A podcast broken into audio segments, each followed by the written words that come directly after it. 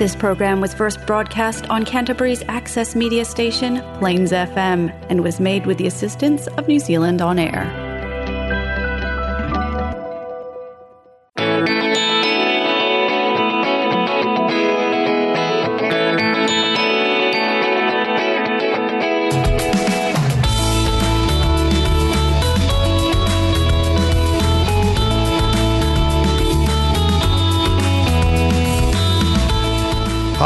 Welcome to the Alcoholics Anonymous radio show here on Plains FM 96.9. My name is Blair and I'm an alcoholic. The purpose of this show is to increase public awareness of Alcoholics Anonymous as an effective means of recovery from the disease of alcoholism. Our show has two parts. First, we'll talk a bit about alcoholism, what it is, and what AA can do to help. Then we'll interview a recovering alcoholic who is an active member of AA. I'm now going to ask our guest to read the AA preamble, which is read at the start of every AA meeting. Hi, my name is Janet and I'm an alcoholic. The AA Preamble Alcoholics Anonymous is a fellowship of men and women who share their experience, strength, and hope with each other that they may solve their common problem and help others to recover from alcoholism. The only requirement for membership is a desire to stop drinking. There are no dues or fees for AA membership. We are self supporting through our own contributions. AA is not allied with any sect, denomination, politics, organisation, or institution, does not wish to engage in any controversy, neither endorses nor opposes any causes. Our primary purpose is to stay sober and help other alcoholics to achieve sobriety. Thanks, Janet. So, what is alcoholism? Alcoholism is a, is a disease, not a disgrace. There's no shame in having an illness or a disease. An unusual feature of this disease is that it will do whatever it can to convince you that you do not have it. However, once it has hold of you, the progression of symptoms is like the classic disease model, and the victim is as helpless as a sufferer of cancer. If you are an alcoholic, you're at the beginning of a long road that usually ends in one of three places prisons, institutions, or death. If you think this sounds dramatic, we can assure you that our collective experience has shown this to be true. The challenge is to convince the alcoholic to admit that they need help and become willing to seek it.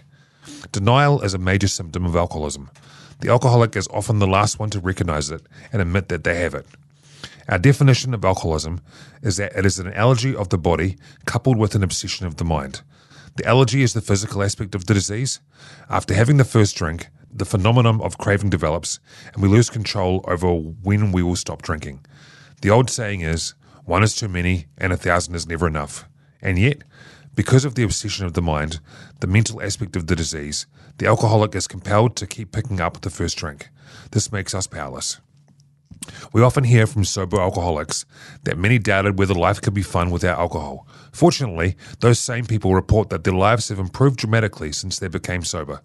The 12 step program of recovery, which is discussed at meetings, which is outlined in the Alcoholics Anonymous Big Book, is how we get sober and maintain our sobriety, one day at a time.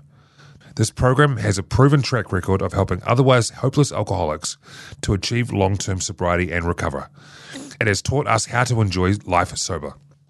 Okay, so for anyone who has just joined us, you're listening to the Alcoholics Anonymous radio show here on Plains FM 96.9. We're just about to interview an AA member who is going to share their experience with alcoholism. So let's meet our guest. Uh, would you like to introduce yourselves and then give us a quick sketch of who you are?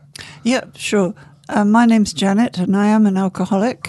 And um, I came into AA in 1982 originally, um, but my sobriety date is the 4th of April 1983.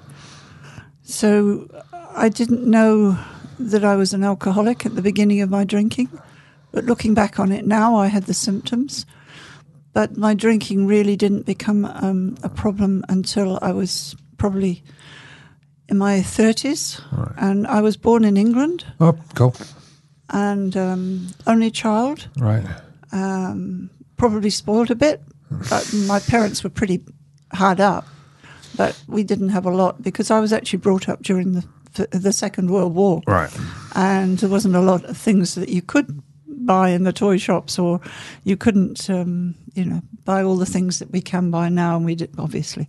It was uh, quite a different life. I lived in the country. I wasn't really affected by the war, um, apart from the ration books. and Right. um, rationing after the war. Okay. And my parents were not alcoholics. Right. Um, so, you know, I didn't set out to become an alcoholic. When I, when I first started drinking, um, I was a student at university in London, and looking back on it now, I can see that I reacted differently from other people Right. at the, at the parties. And um, my first experience of being really, really um, physically sick with alcohol, I was 19, went to this party. There was lots and lots of different um, types of alcohol on the table in the students' flat, and I decided I was going to try something from every bottle with disastrous results. Um, it wasn't enough to stop me thinking that I might do that again. It was fun until I started being sick, physically sick. But as I said, I, I was in my 30s really until it became a problem when I was drinking. I was relying on alcohol in order to get through the day. Right. And by then I had married, lived in Hong Kong for eight years, had two children, and moved to Christchurch with my first husband. And he, because he got a job here in Christchurch. Right. Right. Yeah. So, if you look up to that point, you said you had been drinking quite a lot. Had you ever tried to stop at those times or during those times? It never occurred to me to to stop. I mean, I didn't drink all the time. I didn't drink every day, but we had a lot of parties in Hong Kong, Right. and alcohol was very freely available and very cheap. Yeah. And um, but I I was pregnant, um, actually three times, but one baby died, and. Um, So you know, I didn't drink while I was pregnant. Partly because I, I I didn't know in those days that you shouldn't, Right. but I was physically sick. You know, I had nausea a Yeah. lot of the time. So anyway, um, I came. We came to New Zealand, and I was very, very um, unhappy. Right. Thanks for that. Thanks for that, that, that Janet. That's a lovely. Thanks for your honesty there. Um, so, I mean, when you first started out drinking, what was the sort of what was the triggers to get into that, and how did that feel for you? Well, I always felt um, different. I felt um, more confident. And if I had a couple of drinks um, before we went out to a party, I was able to socialize more. It helped me to um, relax. And um, I can remember one incident. Actually, we were in London still, we hadn't gone to Hong Kong. And so I was about 22 at the time. And we went to what we thought was going to be a dinner party, and it was drinks. Mm-hmm. And we were served whiskey and water. And I like whiskey. And I knocked back several. Mm-hmm. And at the end of the evening, my husband told me, Wow, you're a drinker. You you can knock it back like a man. You can drink like a man. And that was, you know, a, a compliment Yeah. so looking back on it, that was a signal for me. But I mean, I didn't notice it at the time. Yeah. Um, but certainly when I lived in Hong Kong, um, we had a lot of parties. We did a lot of drinking, and it was it was all the people did it. Yeah. But for me, I would then behave a bit differently Right. at parties. I would flirt. I would dance with other women's husbands. I thought I was the belle of the ball. Mm-hmm. Um, I can't dance, but I could when I'd had a few drinks. Yeah. And we'd always wake up on a Sunday morning after these parties, which were always on a Saturday night, with hangovers. Right. And um, that was difficult because the amah had the day off on a Sunday, traditionally. So we still had to deal with the kids mm-hmm. on a Sunday morning. Right. And we used to go to the Chinese restaurants and have snake soup because that was supposed to cure a hangover. And there was so there was a lot of social drinking. Was there any drinking by yourself at all along those times, or mm, I never drank by myself, but I do notice, looking back on it again, I was hanging out for my husband to come home Right. from work around five o'clock so that Yeah. Mm-hmm. I could have a gin and tonic. And right at the end of that time, I might well have had a gin and tonic before he came Yeah. home. gotcha? Yeah. So I wasn't aware at, at that stage that it was a problem. Mm-hmm. It wasn't until I came to New Zealand and couldn't afford to live that lifestyle and couldn't afford to buy the alcohol that, it, you know, that, that, that, I, I, needed it. Right. Yeah. I felt I needed it. Okay. And was it just the money that made you feel like you had a problem there, or was there something else that was a bit deeper that you realized you couldn't control? Oh, well, I mean, I knew that it wasn't normal for people to drink um, on their own. Yeah. Yeah. Um, and I was, I was at the beginning, the first few years I was living, um, I was, I had a, a disabled daughter and a son who was at um, primary school. Right. And we couldn't afford the alcohol, but also I knew that it wasn't normal for a woman to put a child in a pushchair and walk miles so that I didn't have to go to the same bottle store to buy a yeah. bottle of wine to get through the next 24 hours. Yeah. I mean, it, it gradually progressed. It wasn't always like that, it just gradually progressed. Mm-hmm. And we would still entertain quite a bit, um, you know, and have people around and get the booze in Yeah. in order to ply our guests with alcohol. And that was a problem because we didn't want to drink it before they came. But, you know, and I, and I got to the point where, you know, my husband was hiding the booze and I was finding it and drinking it and topping it up with water. And of course, he knew. And, Yeah. you know, it, it gradually got worse and worse like that. And, and in the end, I knew that I was an alcoholic. Right. So you so you came to that conclusion when things just weren't going Um, mm, Well, well. yeah. And I, I got to, I mean, I would wake up in the morning and say, I'm not going to do this again. I'm not going to drink. Yeah. And as I said, this was over a period of years. But I would wake up and say, not going to drink today. And by 10 o'clock, I'm, I'm desperate. Right. And then there was the search for, have I got enough money? Have I juggled the housekeeping in order to get enough alcohol? Gotcha.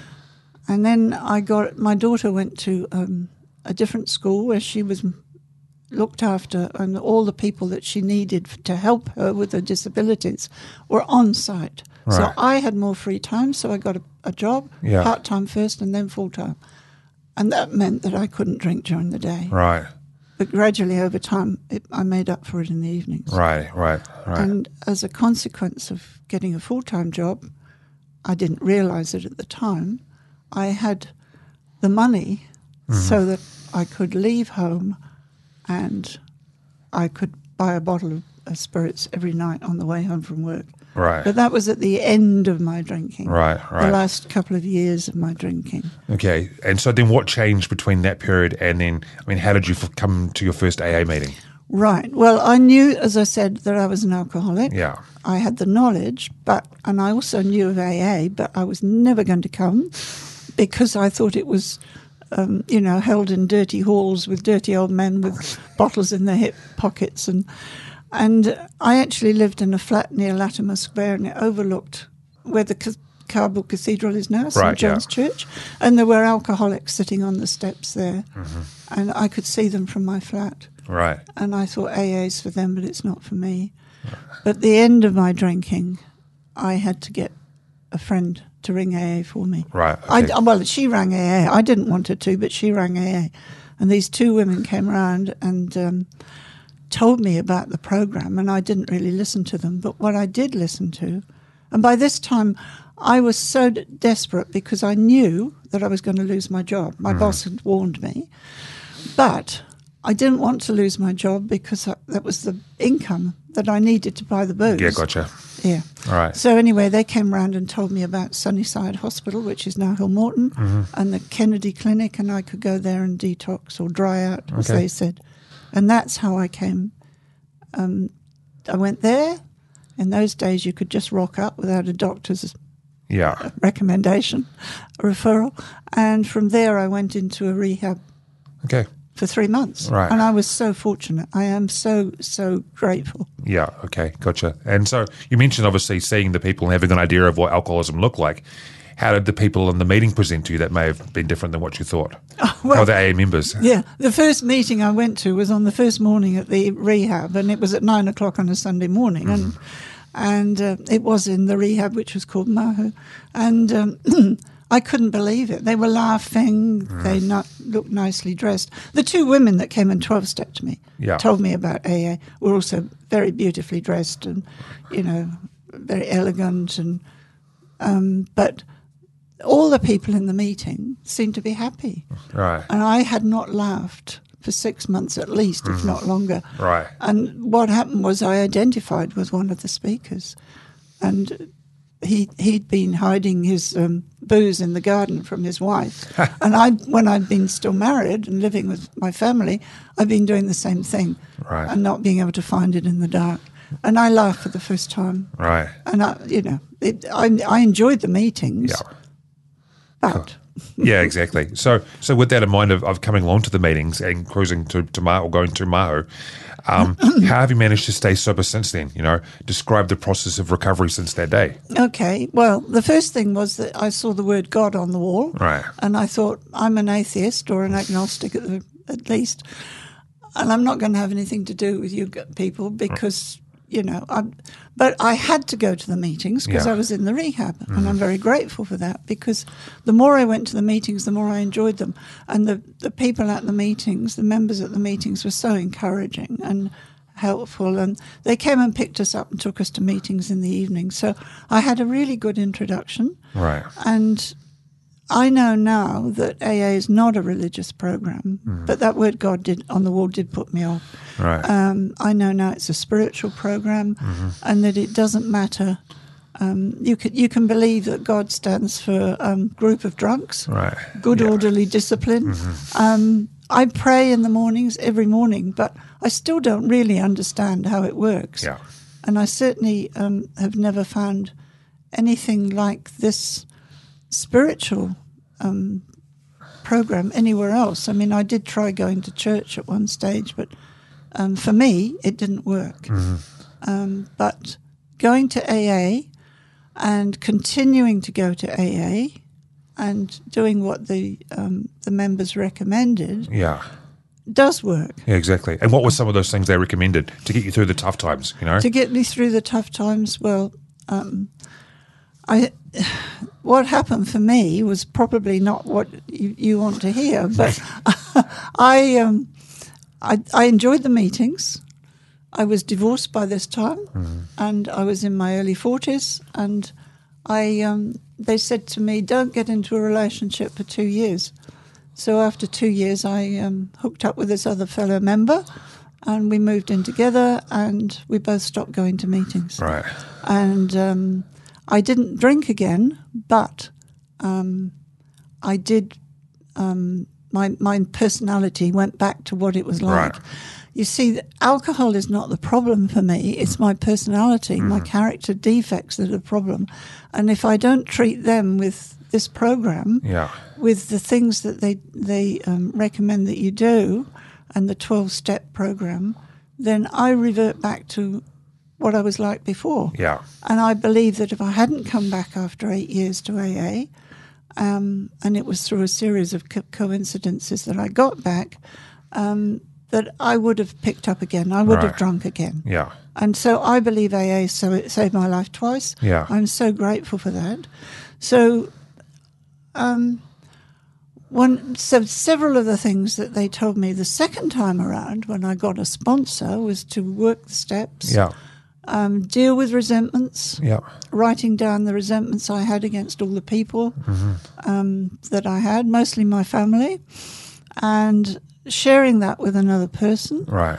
and looking at my personality, my character um, imperfections, defects, shortcomings, Yeah. whatever you like to call them, because we've all got shortcomings. Yeah. And I know that, you know, jealousy can be one of them, Mm-hmm. intolerance, impatience. Mm-hmm. These things can um, drive you to, to drink or Right. to, you know, in not unsociable behavior anyway. Yeah. Gotcha. If you're an alcoholic. Yeah. Yeah. And, and so, bearing in mind that you've done these steps that, that were suggested and you've kind of got this awareness now, how has that changed your life? What does your life look like now? My life looks it is amazing because, um, as I said, I've I've done these steps. What I do is I try to do service. Um, I try and introduce other new members to the program, Yeah. and sometimes with success, sometimes not. but it keeps me occupied. Yeah. Yeah, and um, obviously now I'm not working, so I have more spare time, um, and I'm, I try to be of service not necessarily to other alcoholics, but to other people, and um, and you know I have a, a, I've lived in Australia for twelve years, Yeah. and been part of the fellowship over there, and it's been an amazing experience for me over there too. Mm-hmm. So I have friends in AA in Australia, Nice. and I've got the fellowship. So AA for me is two parts. It's the program, Yeah. which gets you sober, and helps you to stay sober. But the fellowship provides you with that knowledge that you're not the only person. You don't have to do this on your own. And this is what I get from going to the meetings and socializing with AA members after the meetings. And um, it's, I can't recommend it too highly. And, you know, if, if somebody out there is listening and thinking, should I go? Should I, shall I stay away? Um, you know, it's, it's an amazing program. Yeah. And I've met people that I would never have met in my life. And it, I have a very, very full life, and it's because of AA. Yeah, cool. Uh, thank you so much for that. Uh, and I mean, what questions would you, if someone was thinking they had a problem with alcohol, what was something you'd ask them to sort of really confirm that for them? Um, well, do you, when you decide you're going out to have a drink, do you decide how many drinks you're going to have? And do, are you able to stick to that? Um, do you, even if you're not drinking, do you think about how can I, when am I going to have the next drink? Yeah. Have I um, got enough in the house for the weekend? If you live a long way from a bottle store or Yeah. something like that, it, does it is it consuming? As a consuming, consuming yeah, your yeah, life? great question. And yeah. that, that was what was happening to me. It was consuming my life, and um, and I knew that something had to be done. Right. But yeah, and I, I'm just glad that AA was there for me. awesome. Thank you. Thank you so much. Um, well, uh, Janet, I really want to thank you so much for coming on the show and sharing your journey with us. You're very welcome. It was a pleasure. Thank you. Uh, Thank you. Um, and for our listeners, if you've related to anything that you've heard or would like some more information about Alcoholics Anonymous, you can look us up on the web at www.aa.org.nz or call us on 0800 AA Works. There are over 60 meetings a week in Canterbury, so it's likely that there's one near you. Join us next week to hear from more AA members sharing their experiences. Our show airs every Monday at 5:30 p.m. on Plains FM and repeats on Wednesday at 12:30 p.m. You can also find podcasts of our shows on the Plains FM website at plainsfm.org.nz, or you can download, subscribe, and listen to our podcasts on iTunes and Spotify. That brings us to the end of the show. Thank you for listening, and remember, if you want to drink, that's your business. But if you want to stop, we can help. You don't have to do it alone. We will now close this show with the Serenity Prayer, as we do in every AA meeting. Serenity prayers. God, God, grant, me the serenity, to, accept, the things I cannot change, courage to change the things I can, and wisdom to know the difference. You've been listening to the Alcoholics Anonymous radio show on Plains FM 96.9.